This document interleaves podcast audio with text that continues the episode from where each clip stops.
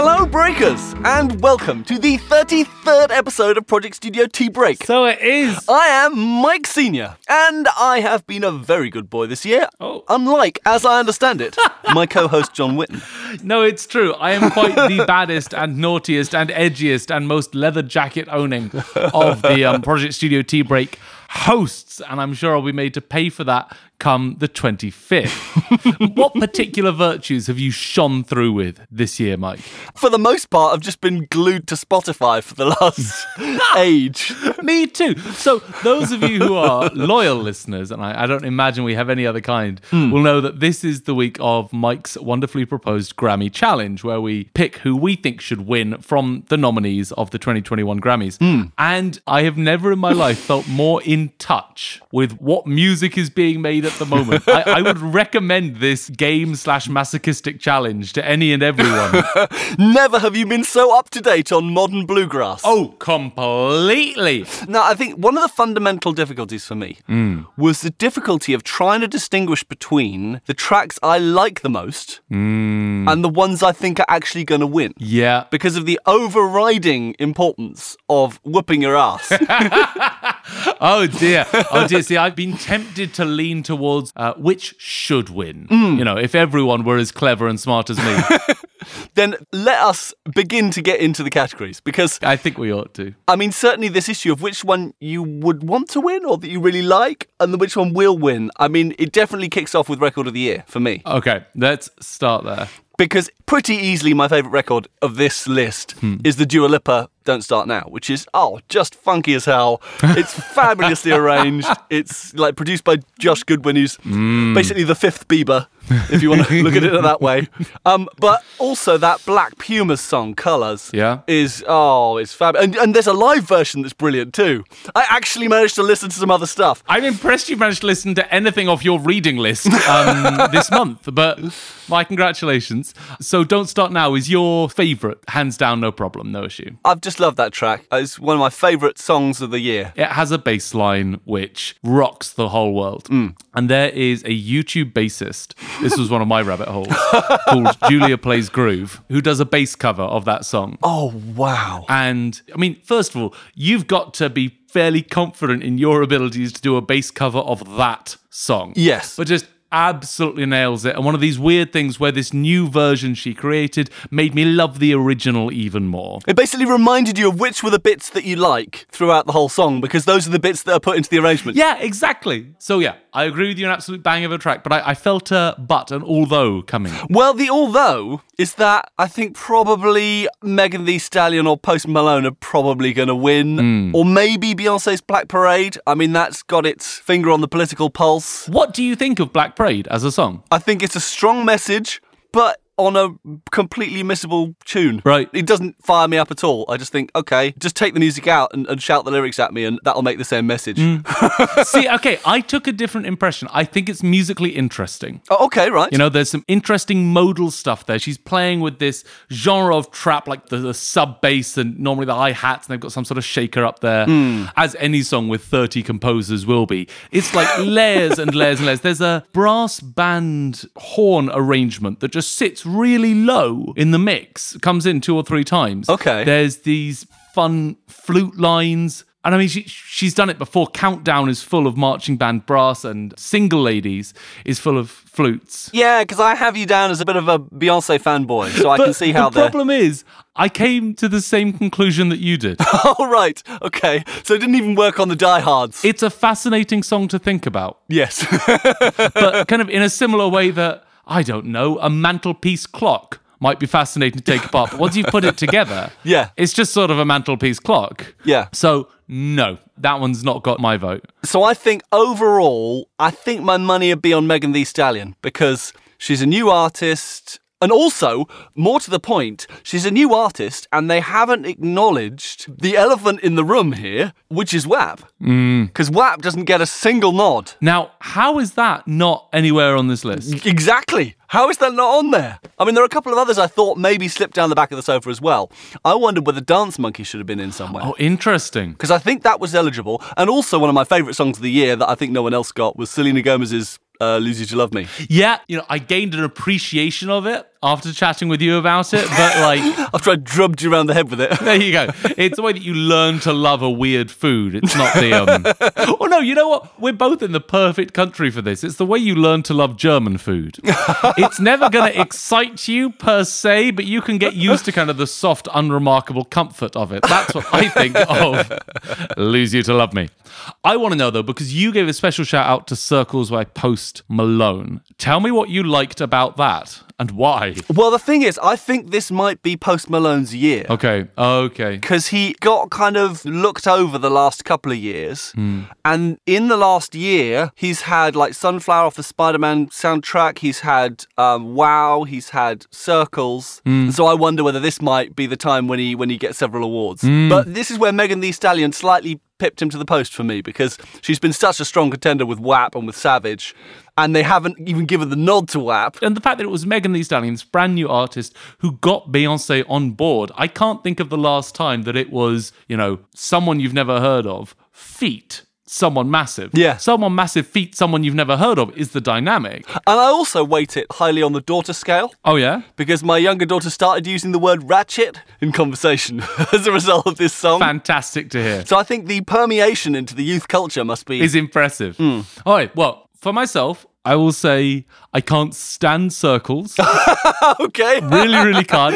I love the backing. It's quite Bowie-ish. Yeah. For me, it's you got that four to minor four. Yes, but you're right. Just God, I wish the melody could stand up to it. Oh, yeah. It could be such an interesting song, but the vocal melody is wallpaper paste dull. yes. You can tell that they knew that because if you if you just kind of listen to the vocal line, yeah. then between, oh, I don't know, double tracking, automated reverb levels, chorus, different things, it changes throughout every single line as if Yeah. the one thing they're horrified of you doing is just listening to the tune.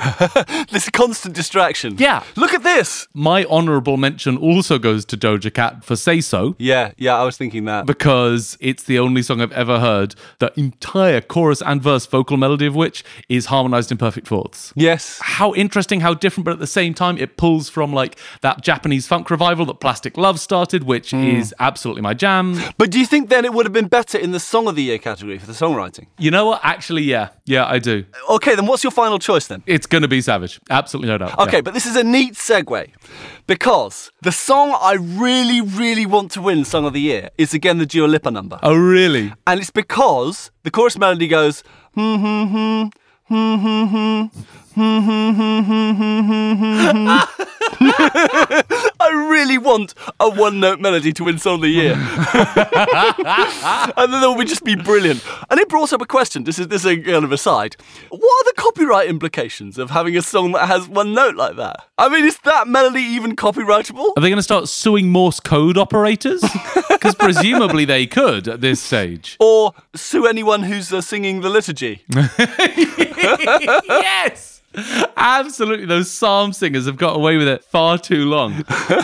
that reminds me, I, I played the saxophone when I was very young, and I really liked the Beatles.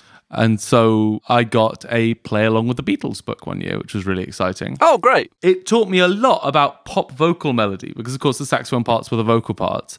And the first one I happened to turn to was Sgt. Pepper's Lonely Heart Club Band. All right. For those of you who can't bring that song immediately to mind, it begins. It was 27 years ago. Da-da-da-da-da-da to play.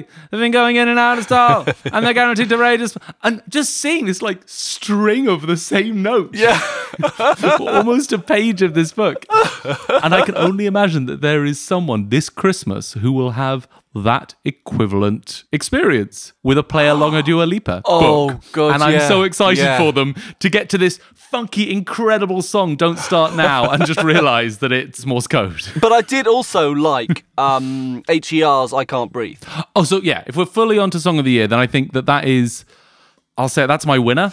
Oh, it's tricky because, again, it's this issue of what you want to win, because I'd want Mm. it to win in some respects. But I think Post Malone will be the dull choice.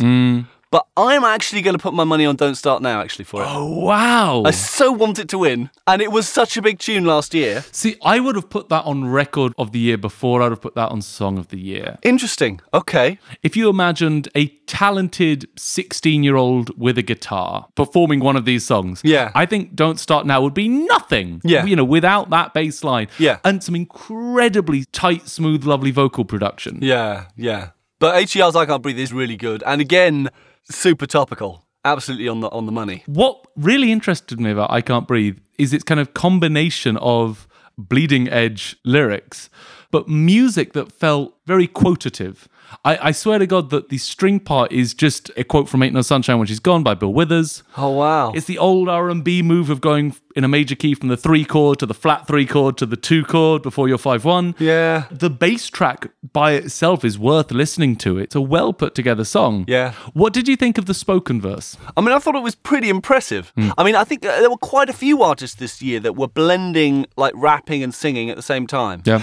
Going across the boundary and back and forth between those two things and doing it really well. And I thought she was one of them in that respect. Hmm. Yeah. I just loved loved her voice. It was incredibly uncomfortable for me Oh right. Wow. because the first two thirds of the song, you could listen to them and let them just wash over you. Ah. Because while there were plenty of references for those paying attention, it could also just sort of be a love song. Yeah. You know, listen to four words out of five and, and you're there.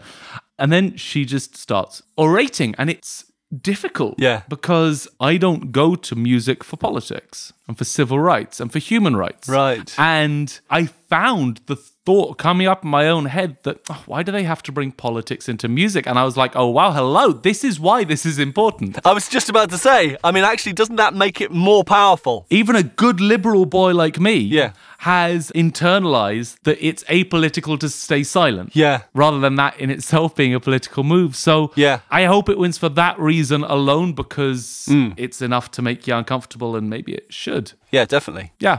I think there were some disappointing bits in Song of the Year as well for me. Oh, yeah. I mean, Billie Eilish, I thought was missable, unfortunately. she was doing stuff Lana Del Rey had done. Yeah. That Lana Del Rey had done better. Um, yeah, no, nothing, nothing about that. The JP Sachs one with Julia Michaels. Julia Michaels, one of my favourite songwriters, and again, it was a bit, yeah, Now, wait, was that if the world was ending? yeah. I'm going to hate myself here, but it should be if the world were ending. But that, but you know, that's not. it's not the point. Would that the world were ending? Yes. Were it to be the case, I loved it. I loved it. oh wow, cool. honestly for me that was the one that best passed the test of like a reasonably talented 16 year old playing it on guitar Okay. it just gives me shivers and goosebumps and Okay. i think it's got kind of goo goo dolls dna in it and whoever did um stay tonight and fight the break of dawn Um, Eagle Eye Cherry. all that's just me trying yes. to rationalize the fact that it that it makes me have goosebumps and i love listening to it Sometimes you just get a visceral reaction with a song, and it just connects. completely that was the experience that makes me want to go back and have a listen because inevitably when you're kind of trawling through like 50 different tracks Yep. you wonder whether you're just getting fatigue with them yes i mean maybe it's because i came with such high expectations i came with the expectations of like issues and things Right. and then it was something different i came with none at all right halfway through my categories, I started listening from the bottom up rather than the top down and just the way they were listed on the Grammy website. Yeah. Because I realized I was always a bit tired by track four or five. ooh clever And that maybe they weren't getting a fair crack of the whip. Either that or I hadn't heard anything I really liked by halfway down and I started being much more accommodating. Yeah. Being like, hey, the guitar sounded in tune. Yeah, sure. i thought the taylor swift I, i've never liked cardigan very much oh, no. it's a bit dull No. Though the line dancing in your Levi's drunk under a streetlight yes great. I just love that kind of impressionist poetry. I love Americana. Yes. So honorable mention to that lyric, but nothing much besides. Um, okay, so we- we're going to make some decisions here. Mike, song of the year this year will go to. well i'm giving it to Dua Lipa. i'm going to put my money on it and i think this might be a risky move but that's what i'm going for Okay, I'm going to give it to I Can't Breathe. a worthy candidate i would say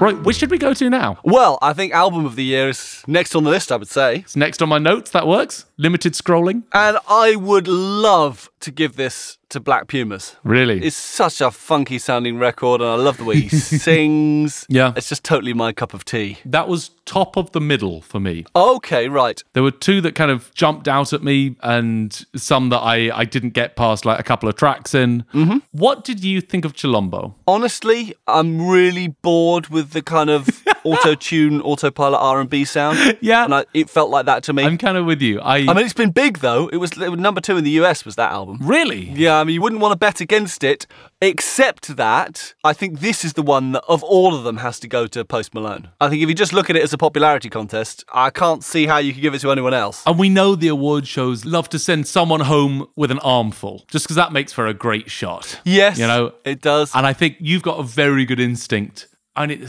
it's not even worth defending. Chilombo to me made me think of buttered bread, which is a which is a dish that I absolutely love. okay. The reason you would enjoy buttered bread Yes. never has anything to do with the butter. It's if you've got a nice like walnut and olive loaf. It's if you've got like some good rye or some really tangy sourdough. The beats are fun and they're interesting. And so long as you can just sort of accept that the vocals are just there because it's difficult to sell albums full of like R&B beats, so basically, what you're trying to say is it's an instrumental record with vocal accompaniment, vocally ruined by someone else. with a side dish of vocals, exactly. a garnish. Okay, I think Post Malone. Not only is that a sensible choice, it's also it would not be an undeserving album. It's a good album. He's just done a lot of really great work. As much as I would like to give it to Coldplay just to honour the novelty of Chris Martin swearing on record for the first time, That was quite a thing. Yeah. I, I hadn't heard that that was coming, and it was gosh, it was a bit jarring. And props to Jacob Collier as well for getting on. Although I have to say again, I think I'm too involved in the a cappella scene not to be bored of that hyper multi-tracked vocal sound these days. Yeah. And the kind of deeply jazz infused more notes than they know what to do with harmonies. See, it's impossible to talk about Jacob Collier because he does so many of the things that I would love to do and has so many of the things that I want. And so to speak with him without it just coming out as bitterness and jealousy, which I'm sure there's plenty of, is impossible. Yeah. I will just say that I'm so glad that he got his armful of Grammys last year. I think we really shouldn't be giving this sort of thing any more attention for the foreseeable future. Send him away to go and figure something else out because it's unlistenable. That whole album, Hmm. I really tried because I thought there's going to be something cool and fun in there, but it's Yeah. not. It was a good song that then had 30 hours of production done to it. I mean, they should have called the album More Vocals. Uh, yeah. If that album wins the, the album of the year, I'm going to declare the entire Grammys kind of invalid. Right. And just not accept any of their other results. What did you think about Heim? Oh, one sec. Let me scroll through my notes until I find out. Because you see, I have a theory about Heim. You see, I've followed at least three Heim records. Yeah. And I have a theory that this is a group, because they're three sisters, that there's a record company executive somewhere who really, really wants the concept of three sisters in a group to work when it doesn't. It just every time I hear one of those records, it, seems, it sounds like it's trying so hard to make this work when it doesn't feel like the material's there. I had one of my most in depth listens to that album. Right. And I started out just thrilled, partly because I think Women in Music Part 3 is an incredible name for a third album for an all female group. Yes. Because I saw it and I was like, wait a minute, have they actually put a compilation of, I don't know, Tina Turner and Nina Simone. Nina Simone into album of the year? What, what the hell? What tokenism? Yeah. But I was bested by their practical joke and it got a very proper listen. And at first, I really enjoyed their range Yeah. there are a lot of kind of Seattle, Los Angeles female-led garage bands like Best Coast and and Hop Along and Dark Dark Dark that I love. Hmm. And so this sounded like that. This was like garage but in like a bit an upgraded garage, a, a Yeah. two-car garage music. Yeah. And then you get to a track like 3 a.m., which is like techno chill, like dream hop, like Apple or, or, or something. And then every new track is almost a new genre. And you start to wonder do they have any where they're going with this? Is there anything at the middle of it? Or is this just striking out in different directions? I wonder whether this might be a proof that you can have too much production. I, are we still talking about Jacob Collier? or um, Yes, so I mean, this album list could be the too much production album list, couldn't it? Probably work with Coldplay too, to be honest. I don't know. I haven't even. uh, To be honest, I didn't even listen to the Coldplay record because I thought, no, I don't even want to go there. I went over a couple, couple of the tracks, Right, which was plenty for me, just to catch the novelty. just to hear the swearing. Okay, then. So, what's your pick then? What are you going to be nailed down to? My album of the year this year is Future Nostalgia. This is where I think Dua Lipa is going to come through. Oh wow. Okay. I wish she would, but I just think Post Malone's going to take it. Look, if I were a weaker willed man, having heard your rationale, I might have been tempted to waver. You see, this is why you had to write things down beforehand to keep yourself on the straight and narrow. Do you remember Little Boots? Yes. Okay, so for me, Dua Lipa is a Little Boots, but with good album tracks. Ah, right. because that was where Little Boots totally lost me. You know, I, I still enjoy the singles, but I've got no time for the album tracks. Yeah. But Julie, but it, it's a solid, like it's a journey. It's a good chunk of songs. It would Maybe be- I'm underestimated because I've not investigated enough of the album tracks. it's worth doing. They, they complement the singles. They really do. Right, okay. All of that said, if I had to bet on you or me for this particular topic, but you know what? We're going to nail our colours to the mast. You never know. Okay, the last of the big four. Okay. Best new artist. Yeah. Now you see, this is usually my favourite category in the in the Grammys, and it was this year as well because there was so much good stuff in here. Oh, okay. And the thing that I loved about this category was that anyone who rapped in this category didn't do it through autotune. Ha! Which shows that the tide may be turning. Not a single one. And I hope that means that there's a tide change happening Oh, God, me too. that's going to finally wipe out all these boring as hell autotune rappers. And it was great. I mean, I loved Chica. I loved D Smoke. I just thought they were brilliant, both of them, and would have been absolutely killed by any kind of autotune stuff. Yes, but it didn't go near there. The, the, I'll tell you, Kate Renata bored the hell out of me. Oh, God, yeah. That was the nadir of my new In artist fact, listening. Kate Renata, my notes were You're the One, the name of the track, You're the One, Hmm. yawn. Chances, yawn. 10%, yawn. It takes more than a groove to stand out in this company. Okay, yes. That was the subtitle of my notes for that artist. Now, did you get a chance to have a listen to tracks besides Savage from Megan? Um, I think I listened to a couple of others, yes. How did they strike you? I thought they were all right, Hmm. but they didn't strike me nearly as much as Chica and D Smoke. Right. I thought they were genuinely fresh and exciting sounds to me. Yeah. Chica in particular was brilliant. Yeah. It was fabulous writing and performing, great voice, and that gospel choir in Songs About You. oh, I mean, the, the backing production and everything was just so brilliantly done. Hmm. You know, if I could give the award based on which one I think is really the most exciting new artist, I was going to I ask. Uh, would give it to Chica every day. okay. See, I also have one that I wish would win and one that I think's going to win. Okay. And I knew when I picked it that this would not be yours. Oh, right. Because the artist I really want to win is Ingrid Andress. Oh, 'cause she was also a standout for me. Oh wow! Okay, I listened to the first ten seconds of More Hearts Than Mine. Yep. And I thought, oh god, okay, there's nothing here. Why are people still doing this? Yes. How very boring. And I was ready to skip, and then she started singing, and I was like, oh, see, I haven't heard that voice since Carrie Underwood. That's interesting. Yeah. Carrie Underwood's name gets you a long way with me, so I kept listening, and I was Yeah. so glad I did because we've got mainstream country again. And Yes. what makes it country more than anything else, it's not the steel slide, it's the clever, interesting lyrics. Oh, and it's God, this yeah. broader sense of aspiration than money and sex. Like, Yeah. one of my categories was one of the rap categories, and the amount of songs saying the same things about how I am rich, I Mm. am violent, I'm strong, and I am very good at doing sex. Mm. And it's fine, but it's so individualistic. And this is just one of those songs in the country tradition which has a clever title that makes you wonder, and then a punchline, a, a reveal, a, a give. Yeah.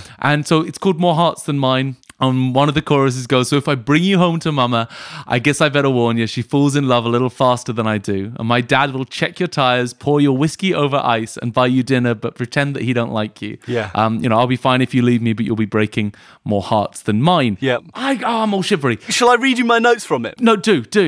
My notes were genuinely brought a tear to my eye Right? while hoovering. It's a brilliant, brilliant lyric. It was genuinely wiping a tear away from my eye while I was hoovering. the, the fantasy it's selling is so rich and full, and it has a cast of characters. Her younger sister gets in there. and how quickly she gets the huge amount of information in there. I and the thing is, I listened to it the second time. I really appreciated the first verse because you don't know quite where she's going. She's just talking about, oh yeah, we're getting ready to go see my folks, basically. And the the lightest pencil sketches that told a huge amount about the picture, like saying, oh, do pack a shirt because you might need it when we go to church.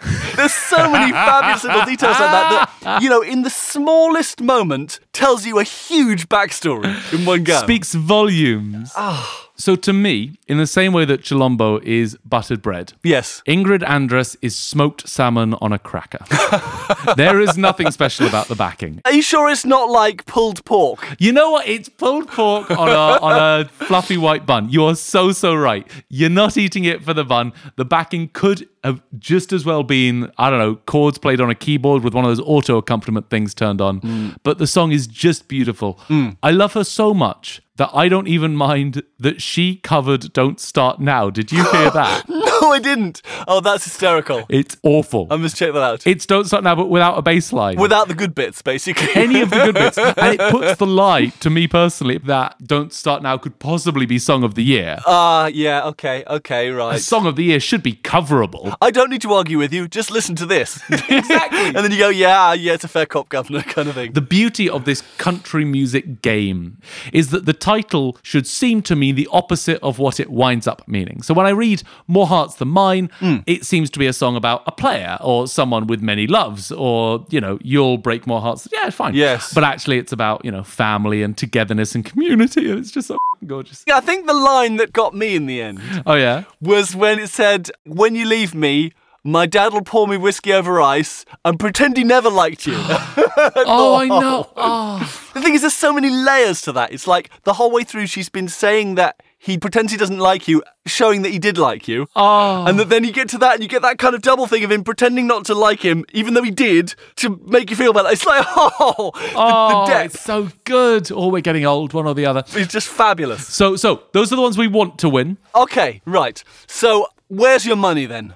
Megan Thee Stallion, because I'm not confident she's going to get record, and she needs something. It's got to be her. she has to be recognised. The only other alternative I would say Yeah. is that maybe they might give Megan Thee Stallion Record of the Year and that Doja Cat might get new artist. Oh, I wonder. I don't feel like the rest of her output outside of singles has got as much interest. Oh, but in which case you've never seen the video for Moo. You know, you're absolutely right. I haven't. I think I should. It is an indelible piece of culture, I think is perhaps the best way to describe it. Are you warning people away from it or sending them to it? It is actually a genuinely disturbing watch. Okay, I'll check that out. It's a video that she kind of did entirely homebrew on her phone or whatever, and it looks it. Yeah. And it seems to be a conceit of c- comparing herself to a cow. Oh. Okay. It's very, very disturbing. You can't unsee it once you've seen it. Okay, I, I look forward to checking that out. But so, is your vote going to go for her on this, or is it going to stay with Megan? I'm with you on Megan Thee Stallion. I think this, of all the categories, Yeah. Mm-hmm. is the one I'd expect her to get. Mm-mm. If you just look at it as the popularity contest, she should have it. Yes. And if only because of WAP. Okay, that makes sense. So now that we've got the big four, Yeah, yeah. let's home in on the two technical ones. Okay. Because, I mean, these are our home territory. More yours than mine, it's got to be said. there was plenty of Googling going on in Castle Witten. Well, I mean, a lot of these records you won't necessarily have heard of. Mm. And actually, in a sense, I was surprised to some extent some of the records that didn't make it on that were in the other listings. Oh, interesting. Like I thought, actually, that again, the Black Pumas record I thought sounded great, and that didn't make it in. But anyway, bringing it down to who did make it in, yes. there was the obligatory Beck record, of course. It seems like every Beck record needs to go into the Best Engineered Albums category, and it's won the last two times it's been in. I had to check that I was on the 2021 Grammy nominations when I saw his name pop up. Yeah, so it's like, God, not again. but if you discount that one, because I want to discount that one, because I don't want him to win again, All right. it's pretty much a grudge match between Sean Everett and Gary Pachosa. Ooh, okay. Uh, What, what's your thinking there? Well, Sean Everett is the Devon Gilfillian and Brittany Howard records, and Gary Pachoza is the Katie Pruitt and Sierra Hull records. Oh. And you see, Sean Everett is this. I mean, he's the guy who did Alabama Shake Sound and Color. He's just a brilliant indie producer like that. Mm. Yeah. Who has that kind of gutsy, no holds barred, devil may care attitude and somehow gets these incredibly weird and funky sounding records. Hmm. And on the opposite pole almost is Gary Pachoza, who does kind of Sarah Yaroj stuff and, and these Hmm. beautifully crafted. Impeccable uh, records, and like he did the um, "I'm with Her" record that won Yes. uh, a Grammy last year. yes, yes. They're just gorgeous, delicious bits of audio. he does natural and acoustic instruments beautifully. And so you kind of got to decide which side of the divide you fall if you're going to go with them. I mean, uh, Sh- Sean Everett had his fingers in the Beck record as well. Okay. But he only did some of it. So I hadn't looked at the names. I just kind of listened to the things. But seeing that, I now realize that I am very much Team Sean Everett. I thought you might be. oh, absolutely no doubt. H- how about you? It was really difficult. Okay. I mean, I think of the two records that each of them are kind of most associated with here in this list, I thought there was a stronger one and a weaker one technically or sound wise. I thought the Devon Gilfillian record was better from an engineering perspective for me than the Brittany Howard one, Okay. and the Sierra Hull one was better than the Katie Pruitt one. Okay. So for me, it was between Devon Gilfillian and Sierra Hull. Okay. Interesting. And the Sierra Hull is a beautiful thing to listen to. Mm-hmm. Gorgeous bass and the clean, echoey guitars and the fiddle and mandolin and vocal sounds to die for. I mean, I almost thought, why isn't this in the best bluegrass records? It's 100% bluegrass, that. well, yeah, no, there was definitely some crossover. it all sounded beautiful. It was totally up to the level that I thought, yeah, this is why I like listening to Gary Pachoza productions. Okay, so if you had to winnow it down, which you do, Hmm. because I am now fully confident that our answers will not be the same. okay, right. So I, I want to get your thoughts. Okay, well, on the other side, the Devon Gilfillian record has that slightly bloated sound that I associate with that Sound and Colour record by Alabama Shakes that is so hard to pull off without it just sounding broken. And it's a fabulous vocal production, the music's great, and it's a classic case of the engineering serving the art, not serving some kind of preconceived conception of what good audio should sound like. And he did that thing that engineering so rarely does, which is get over itself. it transcended the engineering to the point where it was clear the art was more important and the engineering almost felt like an extension of the art. I think I know what you mean. And so I think I have to come down for Devon Gilfillian. It's so funny you say that because I have chosen a different record for the same reason. All right. so I assume it must be the Brittany Howard. It's the Brittany Howard. Yeah. Because it is such a messy sound, which is so very hard to pull off without it sounding broken. Yeah. But through it all, I can hear the middle of the mix loud and clear. Yeah. And I don't know how. It's like watching someone singing in the middle of a tornado and catching every single word. Yeah. And it's this controlled explosion and more than any of the other albums on the list, I had just never heard that done before. I've heard plenty of mess, but I've never heard mess quite that tidy. And there was a track on there, I think it was um, History Repeats, Yeah. that has my favourite indie kick drum sound of the year. Oh, yeah. It's fabulous. we can open and flap it. It was just so good. Speaking of the best drum sounds in the world, though, the first track on Women in Music Part 3 Oh, right. has a snare sound. Which uh, someone needs to go sample and then email me because it, it's going to go on everything I ever do, unabashedly and unashamedly. Okay, so uh, we're both Team Everett, clearly. Absolutely. so we're going to be gutted when Beck wins again, aren't we? I, I mean, I would be happy if you won that one. To be honest, I think they're both really gorgeous bits of production. Be happier if I won it, but there we go. okay, so finally we get to Producer of the Year. King of Kings, Lord of Lords. Now, I have to be completely straight here. Go ahead. There are no obvious choices for me. Oh no. And of the 29 productions that are name checked here as part of the list of these five producers, I have only heard the Miley Cyrus Midnight Sky song. I was amazed, especially given that this was the last one I came to because I, I looked at it and saw I didn't recognize any of the tracks. But I was like, okay, fine, I'll do the rest of them and then I'll be familiar with most of this music. Nope, Now, I'm pretty committed to ridiculous quixotic follies as part of this podcast, but I am not 29 records committed.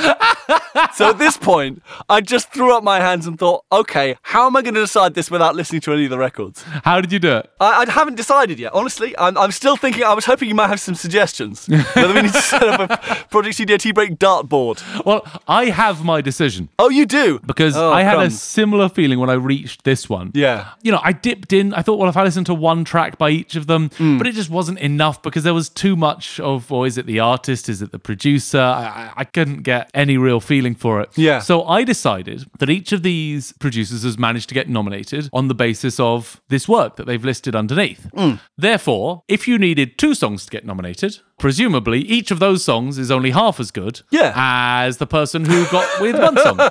Oh, I see where this is going. You're following the Phineas O'Connell model. I can see. I would like to announce as my deeply considered nominee for producer of the year, it's got to be Flying Lotus, who did it with one track. There's some of this where no one else has less than, I don't know, seven. It's true. It seems to be such a power move of getting on this list Hmm. with a single track. It does actually make me want to go listen to it and see what all the fuss is about. Yeah, I agree. And yet, last year, Phineas O'Connell did it with the record that swept all the other Grammys, too. Right. But it's like Flying Lotus. I've never even heard of Thundercat. I also had a fun experience when I was looking through this list and thinking of the people I knew, because I knew Jack Antonov and Dan Auerbach. I knew of Flying Lotus. I could kind of guess what Andrew Watt was up to. And then I looked at Dave Cobb. I thought, hmm, I've not heard of him. I wonder what kind of music he does. and I read. Oak Ridge Boys Down Home Christmas. I thought I could take a pretty good guess at the kind of music I think that is. I just want to know who it was on the panel who proposed this and what the general response in the room was like. Hmm. I kind of love that it's there. well, I mean, Pentatonics won a Grammy with a Christmas record, didn't they? Really? I think it was their Christmas record that won them the Granny. The, gr- the Granny. Grammy. it won them a lot of Grannies as well, I bet. huge, huge following among the octogenarian women. yeah. Okay, so you're going for Flying Lotus. I think I'm going to make a safe choice. I think I'm going to go for Jack Antonoff. Okay. Because I don't think he's won yet. Okay. And he's done a bunch of Taylor Swift stuff. He's done a whole bunch of other stuff as well. And he has working for him Laura Sisk, Who's that? one of the unsung heroes of pop production. Oh, really? She does vocal recording, comping, and editing and processing. She's absolutely brilliant at it. oh, interesting. Secret weapon there. I've got insider knowledge. Of course, if you're playing along at home, you can actually sit there smugly knowing who won and call us both idiots. As if you needed any excuse. now might be as good a moment as any to say we're on Twitter at twitter.com forward slash PSTB tweets and Facebook at facebook.com forward slash PSTB books. And if you want to email us abuse, you can do it at tbreak at projectstudiotbreak.com.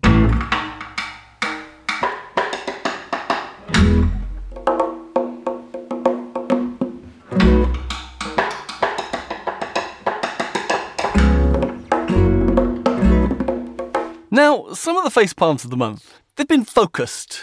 They've been dedicated face palms of a certain type. But now and then, a face palm opportunity arises that provides something of a, a buffet, This is true. a smorgasbord. How Christmassy, how appropriate. Yeah, so um, one of the ways in which I earned my tea break this month was that I've been working on a virtual concert for a choir I used to sing with. I was hoping this would come up. Yes. And this basically involved them recording themselves in various different ways and sending me all the tracks to kind of piece together into the final productions that they then did a kind of a video thing around after the fact and built this really quite cool hour long online concert out of this thing. I did five or six numbers for it. as someone who's watched it, it was it was bloody brilliant. I'm not ordinarily a huge fan of online concerts, but this one absolutely rocked. Well, thank you. I'm glad you liked it. I did. And yeah, it did well for them actually. They've had a lot of interest, and I just had a call from them the other day saying that they've managed to secure some kind of government funding grant as well on the back of it. So that's all good news for them. Ah, excellent.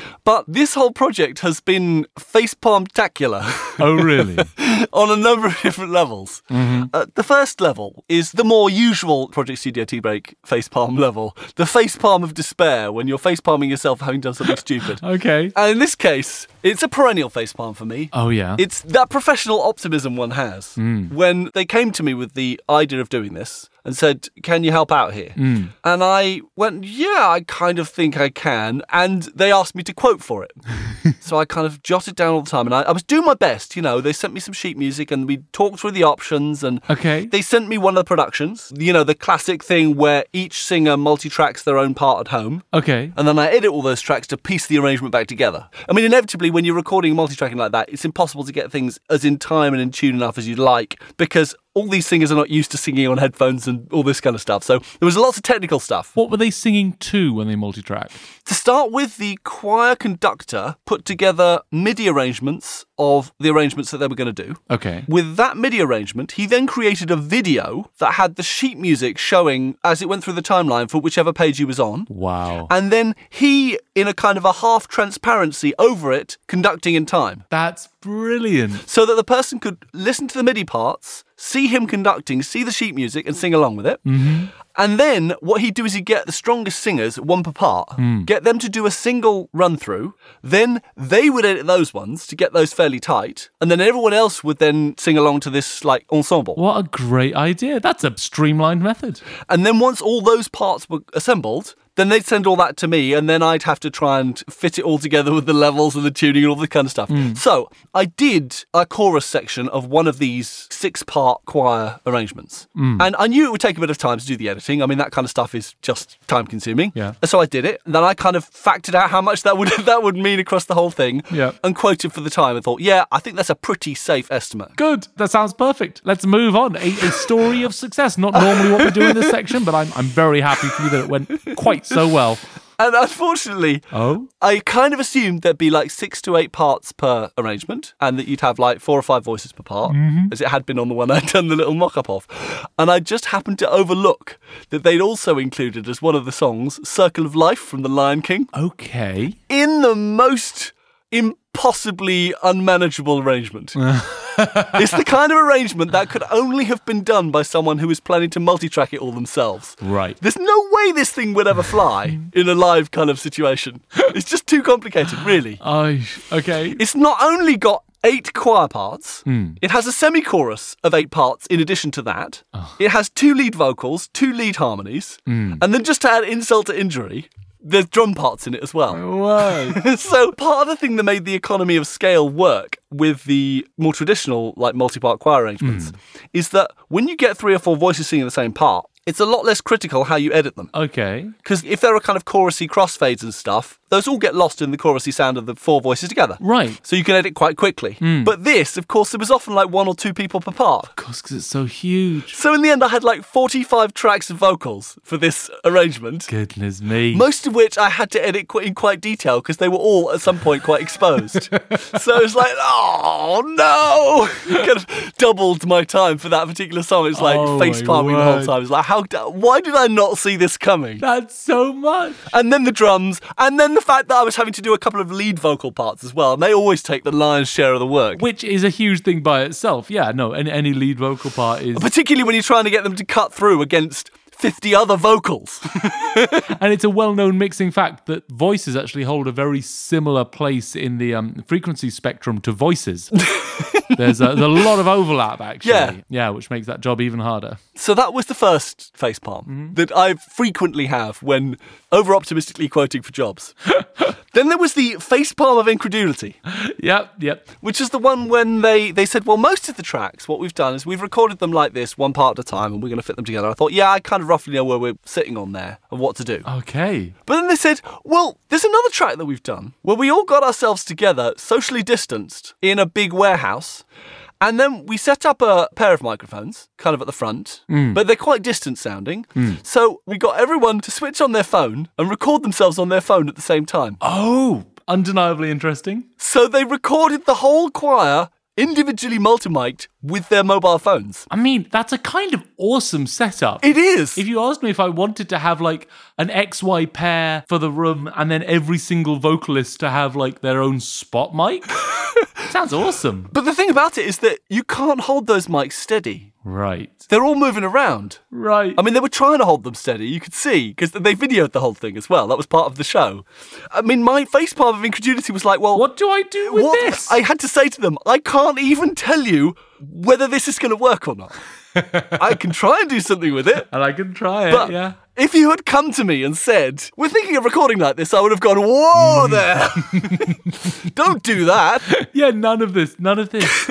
How was it? I'm so very curious. How was it to mix? It wasn't a facepalm of incredulity, it was actually a phantom facepalm in that it turned out to work. Okay. Surprisingly, well, hey. all the kind of the things you would expect the phase going all over the place Hmm. actually didn't matter that much. That's incredible. if you treated them like the spot mics in an orchestral performance or something and used mostly the main mics Right. with all the phone mics just providing a bit of extra definition it worked remarkably well i was honestly surprised it was That's this incredible. vanishing face bomb that didn't materialize that didn't actually come to pass. I mean, it does make me wonder about that as a standard way of recording choirs or of recording even like amateur orchestras. yeah, and actually, it reminded me of something that Daniel Lanois said. You know the producer Daniel Lanois? I do. Well, he was a big fan of those little handheld Zoom recorders. Right. Hmm. He just liked the fact that you could have a bunch of those in a bag, and the moment anyone decided they wanted to record something, you could just put them up, press record on them, Yeah. and then sort it out later. the thing is, I think that the fact that it's a choir sound Hmm. and that slight chorusiness is an inherent part of a choir, Yeah. I think it's the kind of thing that might not work if it were a percussion ensemble Okay, yes. or something else. So I wonder whether it's just because it is what it is that it worked. I was pleasantly surprised. and It made me think, you know, that concept that I'd previously seen Daniel Lanois talk about and kind of scoffed high handedly about, that maybe I should have realised that he's made lots of hit records and I haven't. The sorted out later attitude is one very well suited to people who employ other people to sort it out later.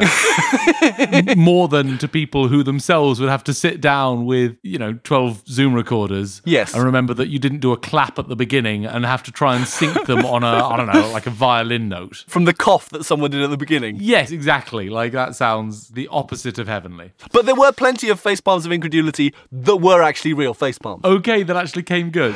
But to some extent, it feels almost unfair facepalming about it because they're all choral singers who don't really have any technical experience. And it reminded me the stuff that we think of as being so straightforward and so easy as audio engineers Right. isn't actually straightforward. And if you're not used to it, it- you can get any of those bits wrong. Totally hit you for six. Basically, every possible thing that could be done wrong with vocal recording pretty much happened. So you could compile an exhaustive list now. Even though I did a Zoom session beforehand and they'd recorded it and they had it, even though we'd done that, Yeah. we still had people using their little phone earbud microphone to record their vocals on. Oh. But even when they were using a proper mic, they did one of the classic mistakes. I mean, you'll feel the pain here because you'll remember. What was the mistake that every year in that Hills Road A level class, people used to do with that Road NT1? oh gosh, point it the wrong way. Yes! Yeah, yeah, it's because there's that gold dot on one side of it. Isn't that Oh. visible? yeah. There's a certain percentage of all people who start recording for the first time who sing into the back of a side address condenser mic. and you get on Zoom with them and there's this like moment of realization. They go, "Oh!" it's like That's amazing. it's a lovely thing. It's a beautiful thing. Although, again, as we've said, speaking as someone who's done longer of a vocal session than I'd like to admit, with what I thought was the vocal mic completely dead and a dulcimer mic on the other side of the room picking up the vocal, convincing myself that this sounded fine because look, the mic was in a good position, the room was well set up. I tell you, this project ticked all the boxes. That's exactly what someone did. oh, really? They plugged in this USB condenser mic they'd bought specially for the thing and then forgot to select it in the DAW and so they recorded from the little PCs on board mic. right. and it was sounding really, really roomy and Yeah. loads of PC fan noise on it. And we were trying to work out what it was. We eventually got to the bottom of it. Yeah. It seems so obvious to us as audio engineers to listen to the thing before you send it off. but the number of the tracks I listened to and I thought, "H- how could you have listened to this before you sent it to me Yeah. and not noticed that it was massively distorting or covered in noise Yeah. or just roomy as anything? It sounded like you were standing on the other side of the room. Or one person managed to bounce it with the backing track mixed in with it. the misapprehension, the very understandable misapprehension that I come against sometimes is that I will receive a track which is horribly distorted or incredibly roomy or something, and it will come with it a request that they look forward to me cleaning it up. And Yeah. it's explaining that there are things that I'm happy to clean up, things which could be cleaned up, but I don't have the time or energy. Yeah. And things which, so far as I'm aware, like a massively clipped vocal take. I, there's, you know, not not for all the tea in China and all the golden, uh, the gold shop. Um, could I clean that up? That is broken past any repair. Well, after the first song that I put together, I think it was Shut Up and Dance. Oh, like that one. I basically wrote a whole list of various different people's names and say, yeah, yeah, you need to put a duvet behind you. You need to stand a bit closer to the mic. You need to Right. Mm. use a pop shield or whatever. I mean, in a way, it almost makes me feel sorry for people who aren't technical being thrust into this situation. I mean, it's quite a thing, isn't it? And you suddenly remember seeing all these recordings, how many ways there are to take a wrong turn. Oh goodness me! I think you ought to compile them. Yeah. Now that you've had every single one exposed to you, it should be um, your job to curate this list. well, I had a conversation with one of the guys from the choir after the concert had all been finished and everything. And Yeah. He, he came back and he said, Yeah, the thing about this project is that it's really highlighted things that we didn't hear before because we were sat in part of a choir. it's like suddenly when they hear themselves right on a microphone on their own, they're like, Oh, I didn't realize I was singing that note a bit off. I did that. so that- Yeah. Oh goodness me! Heaven protect us from recordings of our own voices. oh, God, yeah. Oh, you've got to edit them. God save you. and where can people go and find this? Well, if you want links to all our Grammy picks and also this virtual choir concert, then head over to projectstudiotbreak.com and sign over to the 100% spam free and 100% nonsense filled mailing list. We honestly, we tried to fit spam in there, but there was just too much nonsense. No room. It was a losing battle in the end.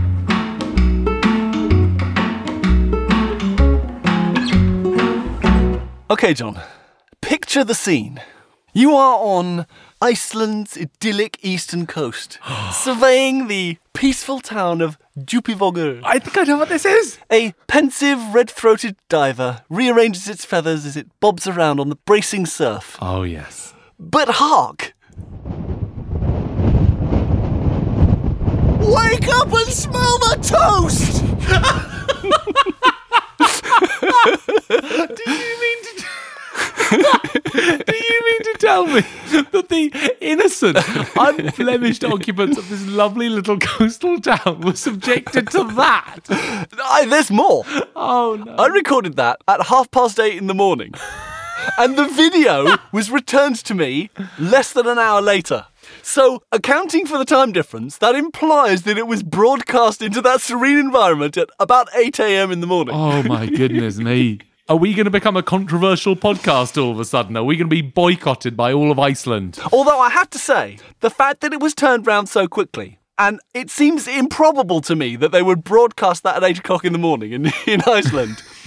and listening to the sound quality, I am a little bit suspicious there's some fakery going on. Oh, do you think so? I don't sound quite believably coming out of a speaker there. There's sort of only one way to know for sure at a time when travel is a more acceptable thing.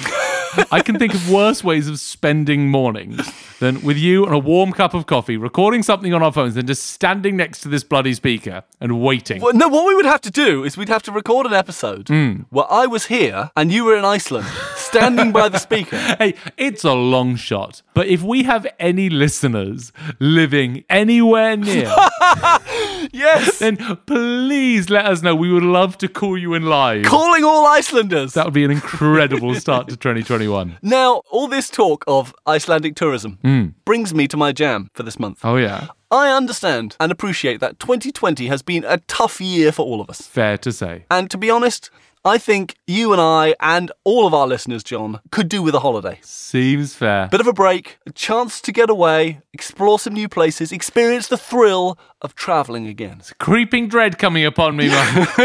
Here at Project Studio Tea Break, we aim to serve. So I've arranged a special international package tour. Goodness me. So buckle up, close your eyes, and enjoy the trip.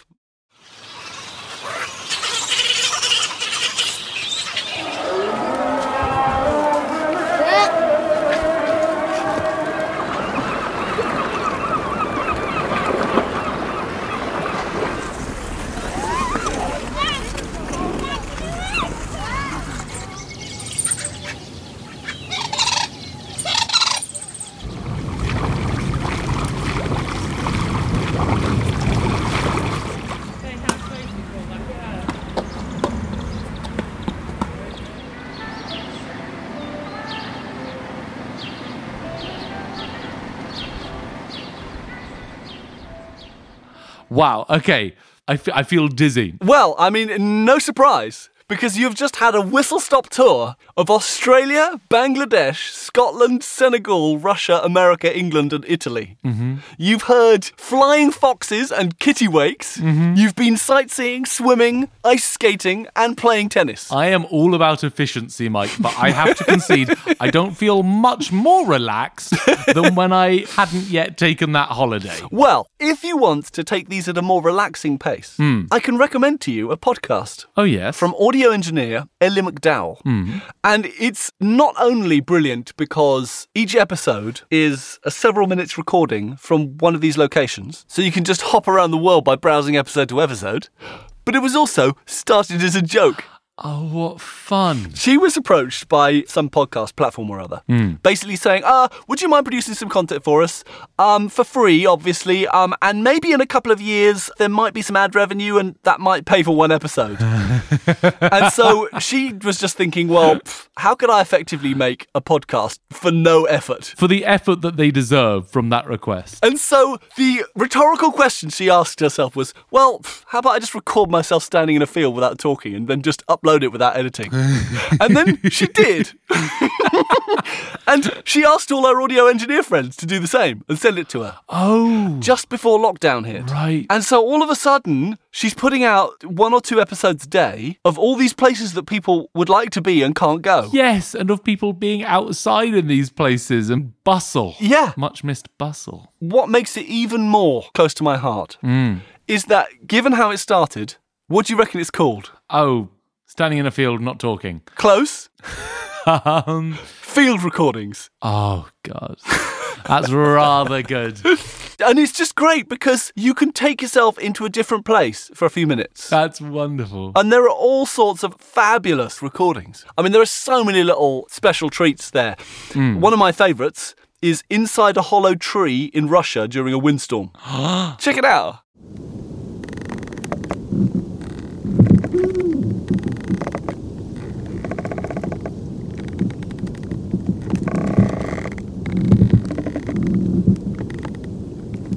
That's excellent. Isn't that fabulous? The minute we are done with this, the first thing I'm doing is popping that into Reaper, slowing it down to 50%, and selling it to a horror video game company, and, and then just like retiring on a boat made of caviar. That's a great noise.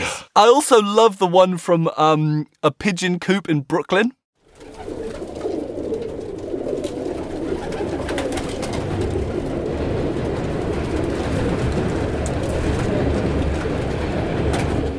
It's lovely. And ho- how long are these episodes, these recordings on average? Well, it depends. They're usually several minutes, and often you can basically hear all you know all those noises you normally edit off when you record something. Yes. you know the noise of you like putting the mic in the right place and making sure things aren't falling over and pointing. The, that's all kind of on there on both ends of it. Oh, that's so cool. And some of them are like people who've taken walks places, and you hear them walking through the snow or something. It's, it's just lovely. That's brilliant. So yeah, there's lots of really cool things. Now I know what you're thinking. Yeah. Why don't we record something for her? Oh, you're absolutely right. There was one Berlin one, but I didn't see any Munich ones or Alpine ones. There's like one from Switzerland, a lovely one in a forest with like bees buzzing around. And there's also one from one of the big indoor lakes in the CERN research station in Switzerland. Oh, my goodness. There's so much really good stuff in there. This is such a treasure trove for any audio nerds. But my highlight of the entire collection is 12 and a bit minutes of two kittens purring.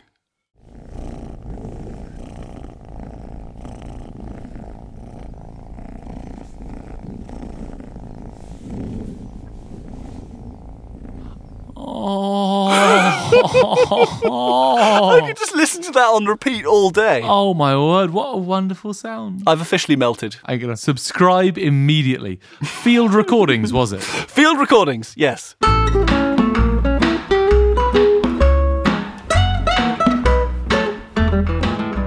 Once again, it is time to say farewell to our our breakettes out there in That Radioland. sounds like a kind of backing singers group, doesn't it? Yeah, it does a bit. John Whitten and the Breakettes. Doesn't sound like a successful group, but speaking of success, though, I am honored at this time of nostalgia and remembrance that we are sponsored by the real Penny Whistle Company. Oh, wow. Not everyone will know that I am a keen whistler. I think they are wonderful instruments. Hmm. They're like Les Ponce recorders. that the real penny whistle is bringing you a chance to remember how things used to be in a simpler time, a kinder world Hmm. where, among other things, penny whistles cost a penny. Yeah. And that's where their name came from. Yeah. And it's how things ought to be. And they Yeah. thought to themselves, well, these days you could find yourself spending five, ten pounds for a cheap penny whistle. It's just ridiculous. So what Yeah. they have done is that they have produced penny penny whistles, which I think is incredible. And before anyone gets to wondering, they are high quality materials, metal body, plastic mouthpiece. Hmm. Yes. And they're available in several different keys. Um, they're available in D7, uh, D8, Okay. Nothing below seventh octave um, currently out, which presumably is a large part of how the cost is kept. I was about to ask. Exactly where it is. Um, also, not not a great number of holes for cover. It- Would it be fair to say that this is the ideal stocking filler? or even, one might say, the ideal cracker gift? you know what? You're pretty close. Yes, the mouthpiece really does dominate the form, but but we thank them very much for spreading the Christmas cheer with us. Stocking filler is hard, only in that it would take a great many of them to fill, uh, you know, even a sports sock at this stage. Well, I mean, John, if you're looking for something to fill a stocking with, I have some great suggestions. Oh yeah. I do, yes. even better than tiny, tiny, tiny penny whistle. Oh, yes, well, our very own Errol the Editing Chipmunk has sponsored his own Project Studio Tea Break mug, Incredible. which says Errol is listening on it, and he looks like he's listening too from the picture. I have seen this. It is a horrifyingly attentive chipmunk. if you want to know what mood a chipmunk is most horrifying in, it is attentive. He's wielding those scissors with meaning, with intent. Intent is absolutely the word. And I think that would fit in a reasonably sized stocking. I think if it doesn't, your stocking's the one with a problem. It's a kind of rather a Scroogey stocking, I would say. Where could someone land such a precious piece? Well, it's good that you asked, because if you head over to projectstudiotbreak.com slash merch, you can get to our brand new merch store, where you can get such wonderful items as the Errol is listening mug. Now, we appreciate that you are listening to this on or after January the 1st. And you might be thinking, I've given the people in my life plenty. Well, first of all, no, you haven't. But also, it's time to take something for yourself. I I think so. It's 2021. You've got to be looking after yourself, specifically with our branded merchandise, it seems to me. And I also think that people with birthdays in early January are often neglected during the Christmas period. They truly are. They feel they've had a raw deal by distant aunts only giving them one present for the two occasions. It's incredible that any of us grow up to be handsome, talented gods at all. Um, really, given the odds stacked against us the way that they are. And there are also lots of the usual extra goodies on the Project Studio Tea Break Patreon site. That is absolutely true. What do Patreons have to look forward to this month? This month we have a selection of alternative hinges. Wait, did that not make the main? oh, oh yeah. my God. it was worthy of the main, but we just had too much stuff to get in that issue.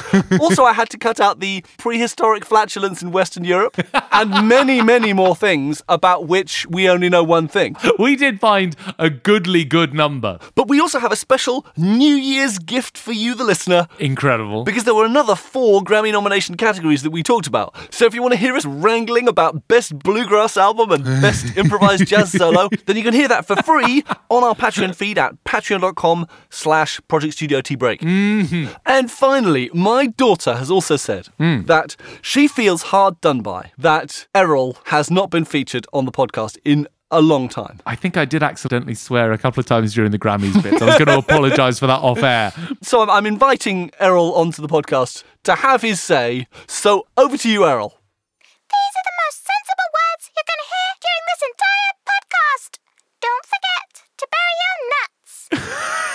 to And hear during this entire podcast. Don't forget to bury your nuts. with those wise words, we bid you farewell, dear breakers. Until next month, ta pets! Ta-ra!